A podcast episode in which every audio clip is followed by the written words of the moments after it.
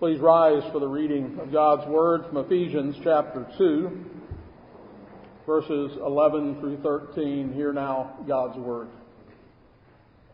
Therefore remember that you, once Gentiles in the flesh, who are called uncircumcision by what is called the circumcision made in the flesh by hands, that at that time you were without Christ, being aliens from the commonwealth of Israel, and strangers from the covenants of promise, having no hope and without God in the world. But now in Christ Jesus, you who once were far off have been brought near by the blood of Christ. And thus far, the reading of God's Word, and all God's people said, Amen. There is much talk these days about something called identity politics, which basically says that they're political arguments that focus upon the interests and perspectives of groups with which people identify. This could be our race or gender, age, sexual orientation, and a whole host of other groups that identify in, in, in those particular areas. It is argued nowadays that if you, you don't even have to actually be a member of one of those groups, uh, particular groups, in order to identify with that group. For example, a, a man can identify as a woman, or a white woman can identify as a black woman. Uh, whatever you choose you, to identify with, you then can proclaim yourself to be that. The sky is really the limit. Well, these absurdities, though, are rooted in a, in a truth. Like most falsehoods that take a truth and twist it and pervert it, there is a truth here about identity. And the Apostle Peter, for example, says that what people do is, he says, untaught and unstable people twist these truths to their destruction. And so in our rejection of the perversion about identity, we don't want to reject the truth about the importance of how we identify. It is true that we have an identity, and that identity defines who we are. The Bible, for example, divides humanity into two basic groups. Those in the first Adam, those in the second Adam. Who do you identify with? The first Adam or the second? The outcome for those two different groups are radically different. At the Olympics uh, at Rio on Monday, Olympic divers David Boudia and, and Steele Johnson spoke of their identity, which scared me initially uh, as they began to talk. But standing on the platform prior to their dive, these two men quoted Philippians 4, 5, and 6. Uh, be anxious for nothing, but in everything by prayer and supplication, and so forth.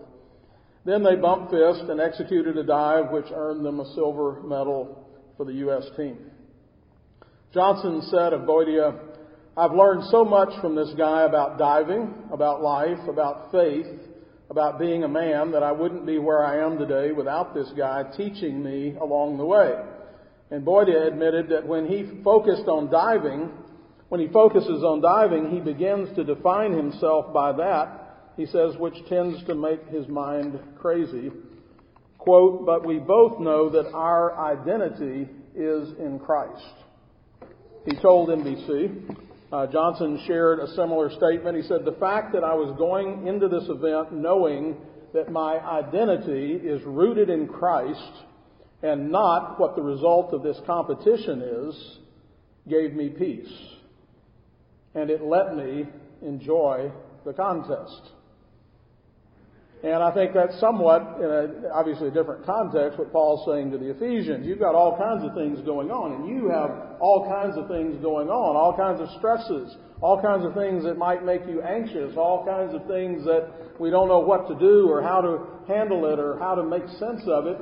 But when we're rooted in Christ, when we have our identity fixed, when there's certain things that we know about ourselves, about who we are, then those other circumstances fade. They become less significant and they don't threaten us. We have our security in Him.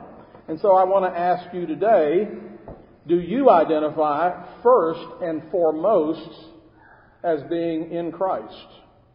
The apostle Paul says that doing so is critical to how you live in this world. We don't simply do this individually either. In unity or in communion with one another, we also have our identity. We are God's people, plural, not just His person. So we find our identity in Christ, we find our identity among God's people. It's us. We are God's people. And so he has, as we read in Ephesians, um, or excuse me, yeah, as we read in the first chapter of Ephesians, Paul has already stated that Jesus has come to the world ultimately to reunite all things. That in the dispensation of the fullness of the times he might gather together in one all things in Christ, both which are in heaven and which are on earth, in him. Christ is the center. And so he's already begun that operation by way of the church, which uh, is an example of how God takes a divided world and unites them into one. In this case, today he's going to be talking about Jews and Gentiles. And just look at us. There is more diversity here than you might think. If we get to thinking about everyone's background, their experiences, different ages, different um, situations they've grown up in or gone through, all kinds of things, God has taken this disparate group of people from the world, called them out, brought them together, put them together, and united them in Christ. There is only one thing that has made this possible. And Paul's already referred to it in chapter 1. That is the exceeding greatness of his power. That same power, he said, that raised Jesus from the dead is doing this in us and for us. And so, Paul begins this passage by using the word remember. The Bible frequently uses or calls us to remember for the simple reason that we are so prone to forget. It seems easy to remember our differences, our prejudices, and the offenses that are committed against us. But Paul calls us to remember other things, specifically the two great obstacles that prohibited them, the Gentiles, from coming to God and to the church. The first was their state and condition of sin. Remember, he's already talked about in chapter 2, verses 1 through 3, that they were dead in trespasses and sins. That in fact they were dominated by the principalities and powers, the devil, if you will, and his minions, as well as our own lusts. And then in addition to that, he said we were under the wrath of God. That was our condition, and that kept us from being able to come to God, to have fellowship with God, to have communion with God.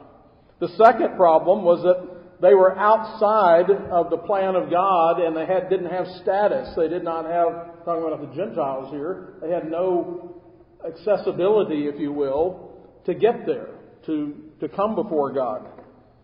And so, if I might illustrate, they had a terminal disease and they were born outside of the hospital where the remedy was available. So they had two problems. It's one thing if you have the disease, but you're born in the place where the remedy is. That's why it's so important to be born into a Christian home. To be born into the very place where the Word of God is, where the remedy is. But if you're out there and you don't have Christian parents and you don't have the Christian church and you're born outside of that, now the, a, a child born into a Christian home has a sin problem too. He needs to be born again as well. But he's at least born in the place where the remedy is. So you got the Jews and the Gentiles in the Old Covenant, and then in the New Covenant we're going to see the parallel between the church and those outside the church. So the world was divided into the two main groups, Jews and Gentiles. And uh, so what he's calling on the Gentiles to do is remember what their past condition was.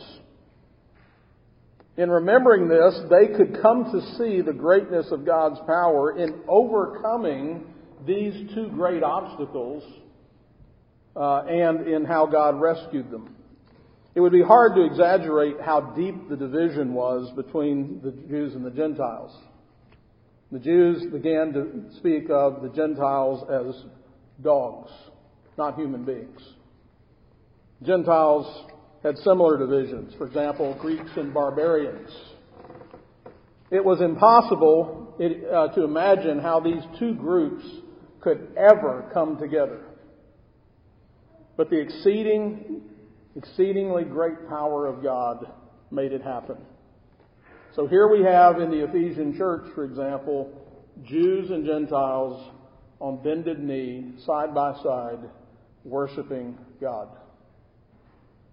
Now, this section of Scripture begins with Paul calling on the Ephesians to remember, as we, we said. He reminds the Gentile Christians at Ephesus that they once were Gentiles in the flesh, who were called uncircumcision by what is called circumcision made in the flesh by hands. So there's this ceremonial division, not just uh, the cultural division, uh, not just the national division, but there was this ceremony of circumcision. They didn't have the covenant mark in their flesh, which meant that they were excluded from the covenant. Remember, the covenant now is how God deals with his people. He says, I'll be your God, you'll be my people, these are the terms, I want you to do these things, and, and I will do these other things graciously for you, and we will have this relationship. Well, uh, the Gentiles were excluded from that. They were not included in that, uh, that covenant relationship. Now the Jews took this fact that the Gentiles had not, didn't have circumcision, this outward sign, and turned it into something else. Don't we all have a tendency to do that? To take things that are intended for one thing and end up twisting them or using them in a different way. And so they made the physical mark of circumcision the be all and the end all of the whole matter. The only thing that mattered to them, for many of them, was the form. Do you have the form right? Did you check the box? Have you been circumcised? If you have, you're in. But as a result, having only the form, what they and leaving off the substance, they're left with what we would call formalism, which God hates. God loves form, but he hates formalism. Formalism is form without substance. It's, it's missing the point. And so they lost sight of the true meaning. They had turned it into a fleshly thing only, but that is not what God intended. And Paul reminds us, for example, in Philippians 3 3, for we are the circumcision who worship God in the Spirit, rejoice in Christ Jesus, and have no confidence in the flesh. Nevertheless, not being circumcised was a real problem because it did put the Gentiles outside the covenant. Now, this, this can get confusing. I found that for myself as I was studying this, trying to think of how to communicate this clearly. We got two problems. You have the Gentiles who are not circumcised. That's a problem. They're outside the covenant, uh, just like we would say about those who haven't been baptized and who are outside the church. That's a problem. The Jews had another problem. That is, they took that circumcision and and and twisted it, and it became it meant something. Uh, it, it got stripped of its substance. So Paul's addressing both of these problems. The Gentiles have a real problem, but the Jews have a different problem. So the division gets pushed further and further apart, and now he's going to show how Christ brings that back together. He's, he deals with both of these particular problems. And so, it was, it was again a problem that the Jews had perverted circumcision as a means of looking down upon the Gentiles. Now, our world is full of these sorts of prideful divisions of classes, races, and so forth. And I su- suggest that it's in your own heart. It's in my heart. We tend to look at anybody that's not just like us, and we have a judgment about them. And we assume they're inferior, that we're better. And we, we look around, even, I think people do historically, we look around trying to find a group of people that are beneath us that we, so that we can feel superior. And whether you admit it or not, you do think that you are better than others, and in so doing, falsely assume, and here's the problem, you falsely assume, as the Jews did, that God Himself is at least a little impressed with you, a little pleased with you. You're a little bit better than others. Just maybe a little, in some cases, maybe a lot. But that's one of our prideful temptations. And so the fact is that that itself is one of the things that his power works to overthrow. Like the Jews, you and I have nothing to be proud of in ourselves. Nothing. Zero. Period. Now, there are all kinds of efforts in the world to overcome our divisions and to bring about unity, but outside of Christ, they all fail. The, this early church, consisting of Jews and Gentiles, however, was at least a demonstration of the true unity that only can be achieved by God in Christ. They were now members of the same family. Now, you probably know what's wrong with everyone else around you, and you might be right about them, though you probably are not right, as right as you think you are. How aware are you concerning what's wrong with you? Perhaps we could ask them. Uh, I'm sure they would be happy to, to point those things out. Paul's point is that there is plenty wrong with all of us, but the power of God is mysteriously working to change that. Little by little, he is conforming each of us to the image of His Son. We, we may start all over the map from all different places and all different circumstances, but when God begins to work, He's drawing us to the same point. He has the same objective and the same goal for every one of us to be conformed to the image of His Son. And He begins by telling us the truth about ourselves. And when we look at Christ, then we're left with no- nothing to boast about. It turns out that all of us, Jew or Gentile, Greek or barbarian, black or white, rich or poor, educated or uneducated, we all need the same mercy, love, grace, and kindness of God. We receive them together and we share them together. Now back to the circumcision question. For many of the Jews, Circumcision in the flesh was everything, but they had missed the point and the meaning of circumcision. And of course, we could do the same thing with baptism. Being circumcised or baptized is necessary. God calls for it. But the physical act is not sufficient. In other words, there's an argument, there's those things that are necessary but not sufficient. We need something else. We need that. We do need that. That is necessary, but it is not the only thing we need. If that's all we get, we've fallen short. Paul makes this clear in Romans 2, 28 through 29, for he is not a Jew who is one outwardly, nor is circumcision that which is outward in the flesh, but he is a Jew who is one inwardly, and circumcision is that of the heart, in the spirit, not of, in the letter, whose praise is not from men, but from God. And so, Paul asks in Romans 3, 1, so we got both of this going on. On the one hand, he says, don't, don't assume that just because you've had circumcision or baptism, you've had the ritual, you've had this sign put on you, don't assume that that's all there is to it. There is more. And if you don't go to the next thing, to the spiritual aspect of this, you're going to come up short.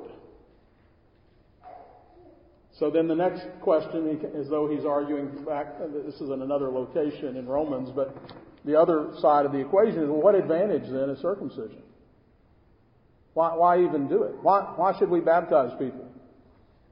What advantage is it? And he says, much in every way. That's, that's a lot. much in every way. Let me ask it this way. What advantage is it to be born into a Christian home? To be baptized? Much in every way. First, he says, you've been given the oracles of God. You've been given the Bible. You've been given God's Word. You've been given the gospel. You've been given the remedy. You've been born in the hospital. You got doctors and nurses, pastors and parents who are applying the Word of God to you. Faith comes by hearing, hearing by the Word of God. From the time you were a nursing baby, Timothy, you have known the Holy Scriptures, which are able to make you wise unto salvation. What advantage is it? Much in every way.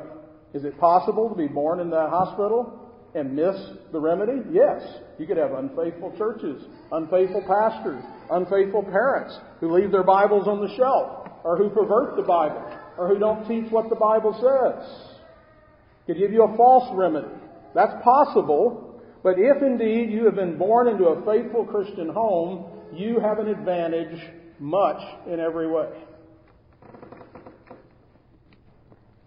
And so, to summarize, circumcision as a sign of the covenant was necessary, but circumcision also had to be a matter of a clean heart to be effective. And we're going to see baptism replaces circumcision in the new covenant.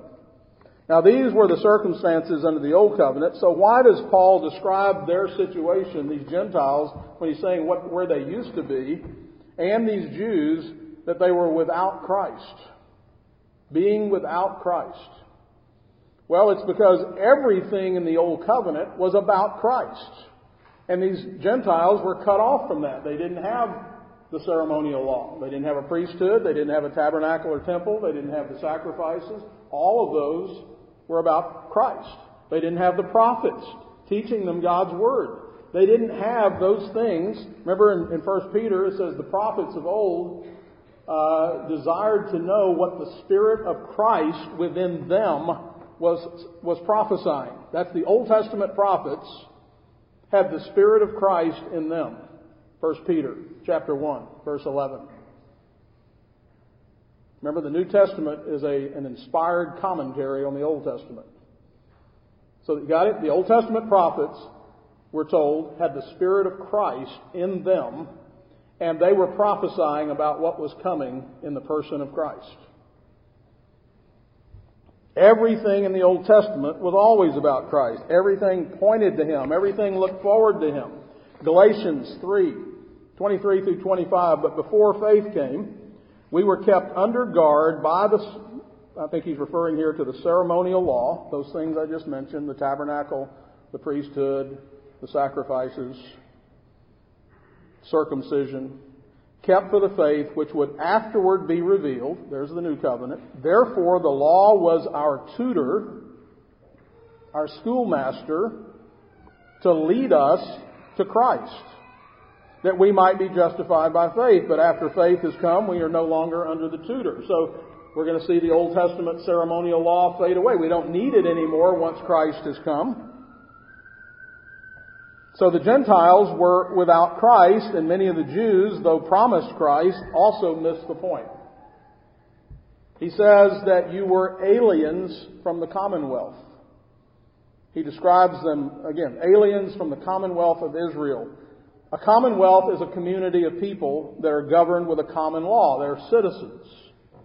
So God formed a community for himself, and he set his law over his people that was, that's his way of salvation. Again, he doesn't do it individually. He, he does work with individuals, of course, but he always does it in the context of that community, that communion. He said to Israel, You only have I known of all the families of the earth. Now, we're not going to be wooden here in our interpretation of that. Obviously, God knew the Canaanites and He knew the Egyptians. He knew who they were, where they were. He knew the hairs on their heads as well. But what he's saying here is I, I knew Israel in a special way, in a covenantal way, in a in a intimate way. It was by way of this community that he would bring his son, his Messiah, into the world. And so to be without Christ means being outside of that commonwealth, outside of God's people uh, with whom God has a saving interest. The church corresponds to the commonwealth of Israel. The church is Israel now. So, he goes on to say, you were also, not only were you out aliens and strangers uh, to the, from the commonwealth, you were strangers from the covenants of promise. Since you were outside that community, where the oracles of God were, where the ceremonies were, where everything that pointed to Christ was, you were out there, he says to the Gentiles. As a result, you were strangers to the promises that God had made. Remember what Paul's trying to emphasize to these Gentile Christians, which, by the way, includes almost all of you and me, is that God's power did something to change all this in Christ. So you'll recall that God had made covenants with Adam, with Noah, with Abraham, with Moses, and David. All of these contained promises. In fact, the Abrahamic covenant is called the covenant of promise, and all those promises pointed to Christ. With Adam, after the fall, he says, I'm going to, you know, the seed of the serpent is going to bruise the head, uh, bruise the heel of the seed of the woman, but the seed of the woman is going to crush the head of the seed of the serpent.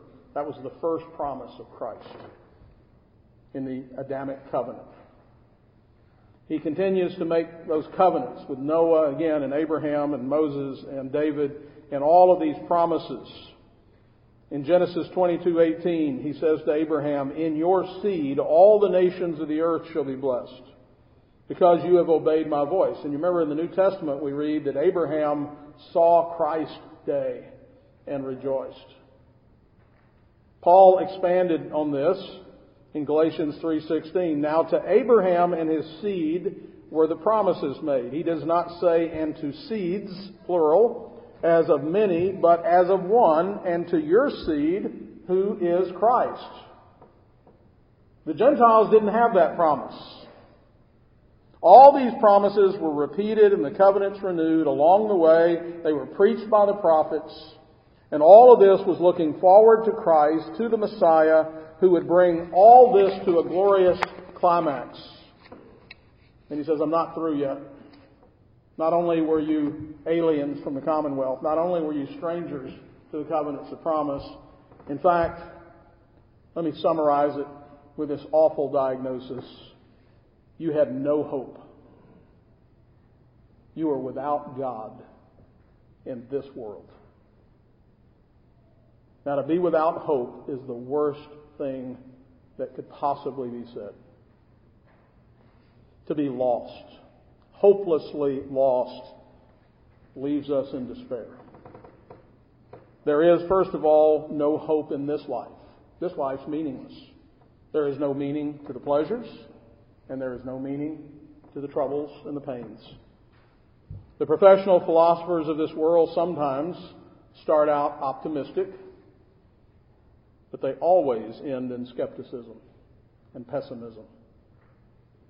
King Solomon set out to explore all the world and all that it has to offer under the sun.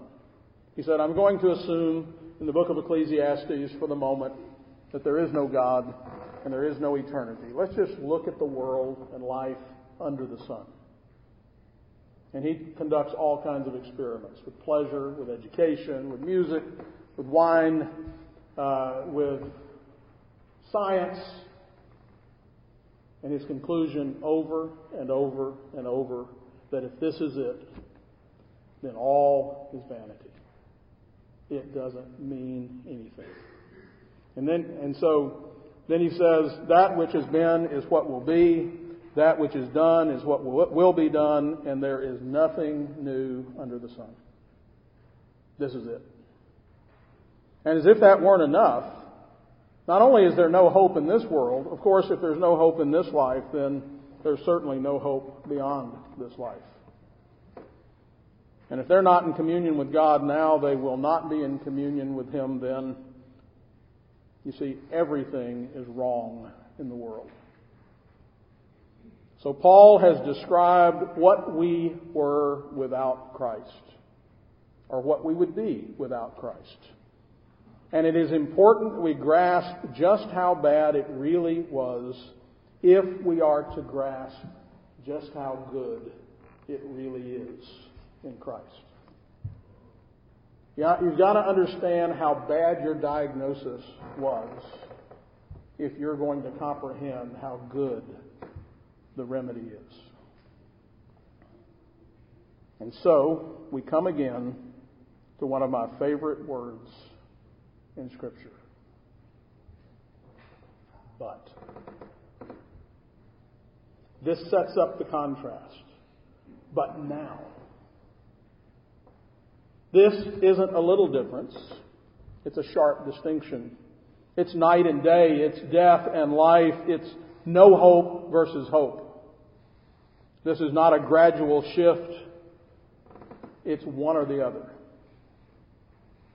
This is why I often find, remind young people who are in search of a spouse. The answer to the question, is he or she a Christian, cannot be ambiguous. No, maybe, or perhaps, or I think so, or I hope so, or I'm pretty sure. If that's all that can be said of them, or of you, by the way, then you better slam the brakes on and get that matter settled clearly.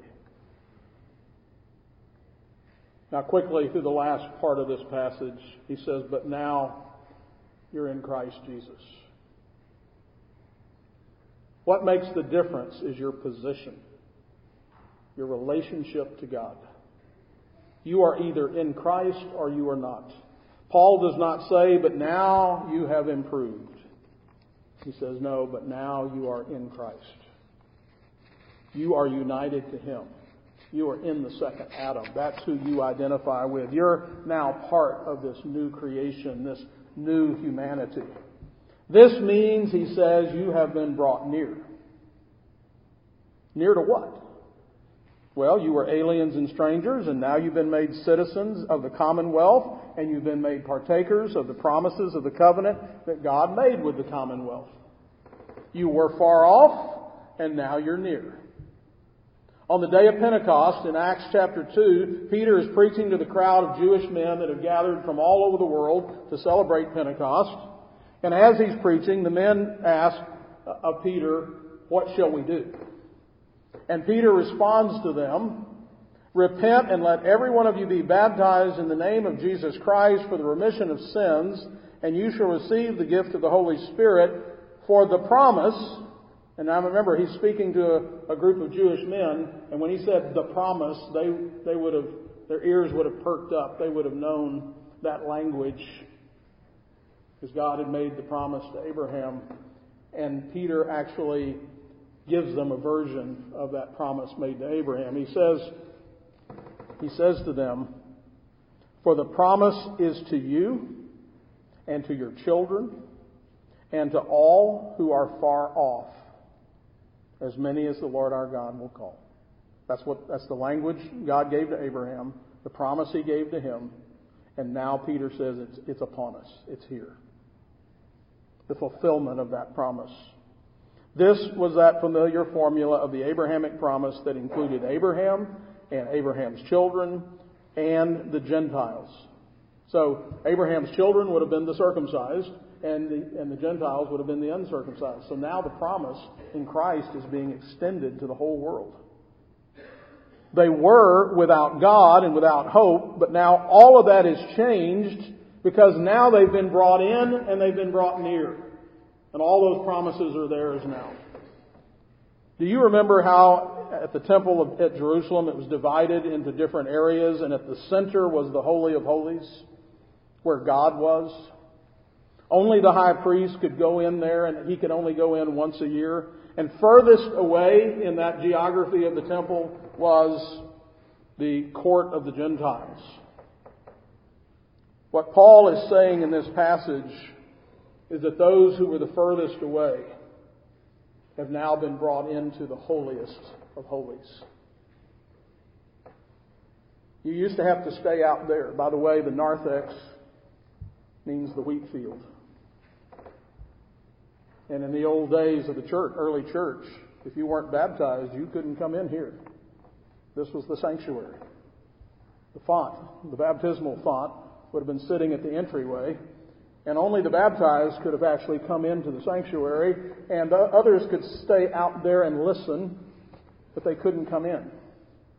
That was the wheat field. That was the parallel to the court of the Gentiles.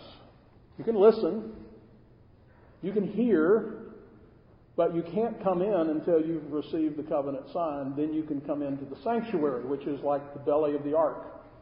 Notice the nautical feel of this building. This is the ship. This is Noah's Ark, place of salvation. So that's, that's the picture here. What Paul is saying in this passage then, if those who were out in the court now can come in, not just come in in here, but all the way in, all the way into the Holy of Holies where God is. This is the most critical truth about all Christians. We have been brought near into the presence of God by Christ. This is the reverse of what happened to Adam and Eve in, the, in paradise. After they sinned, they were driven out of paradise, and God placed cherubim at the entrance with flaming swords to make sure they couldn't come back in. That's what sin did. And we find these same cherubim embroidered on the veil in the temple that kept sinners from coming into the Holy of Holies. There was still a separation because Christ had not come yet. And until the sin is fully removed, until the wrath is removed, there is no access to God, but the blood of Christ makes atonement for our sins. I love to remember the word atonement. At one ment. At one ment. He made us one. How? By the blood. There is nothing you or I can do to bring ourselves into the presence of God. It's something that is done to you and for you by God through the blood of Christ. By the blood of Christ means by the death of Christ. Our sins have to be expiated. They have to be paid for. They have to be removed. They have to be swept up and gotten out of the way. John the Baptist recognized this work of Christ when he saw Christ coming and he says, Behold the Lamb of God who takes away the sin of the world. Like all the animals that were sacrificed under the Old Covenant, which were types of Christ, now Jesus, the perfect paschal lamb, is sacrificed on our behalf. The wages of sin is death, and therefore the penalty has to be paid. And as, the, as Hebrews instructs us, without the shedding of blood, there is no remission of sin. All the covenants of the past were ratified by blood. And now the superior new covenant is ratified by the superior blood of the Son of God. Jesus is the mediator of the new covenant. Again, Hebrews 13:20. Now may the God of peace who brought up our Lord Jesus from the dead, the great shepherd of the sheep, through the blood of the everlasting covenant.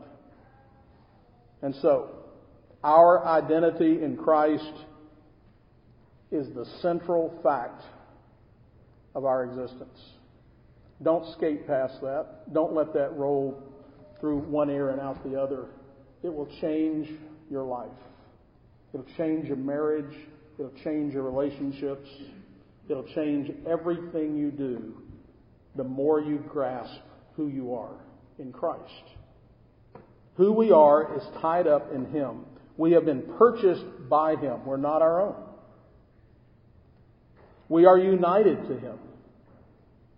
Individually and corporately, which means we are identified also with each other. What you do this week affects everybody in this room. Whether you sin or whether you pursue righteousness, whether you grow or don't grow. When you're not in fellowship at home, it affects the rest of us. When you're in fellowship at home, it affects the rest of us. We're always connected in Christ. Think about it. If all of us went home this week and were committed to growing in Christ, pursuing the kingdom of God in our relationships at home, raising our kids to the glory of God, forgiving one another, loving one another, being kind and tender hearted toward one another, as Christ is to us, imitating Him. If we do that at home all week and then we come back here, are we going to be better? See, when you do better, I do better. And when you do poorly, I do poorly. We're connected. And so this is important. We're all counting on you in Christ to remember who you are and why you're here. We are a communion because He made us one. We identify as Christians. Let's pray. Father, help us to see more clearly who and what we would be without Christ and who we are in Christ. May our baptisms be far more than the ceremony and ceremonial and physical acts of applying water. May our baptisms point to the truth that our sins have been washed away by the blood of Christ, that we have been made part of the commonwealth of Israel, and that we have become the true recipients of the covenants of promise. We are grateful that we are no longer without hope and that we have been brought near by the blood of Christ, in whose name we pray. Amen. In uh, Martyn Lloyd-Jones' commentary on Ephesians chapter 2, he ties this passage to the institution of the Lord's Supper, and I want to read two paragraphs here uh, in this regard. There is only one way whereby even Christ can bring me nigh unto God, and that is by his blood, by his death, by his broken body, by his shed blood, by his life poured out. That is why he instituted the Lord's Supper with the broken bread and the poured out wine as a perpetual reminder that his death is the only way to God.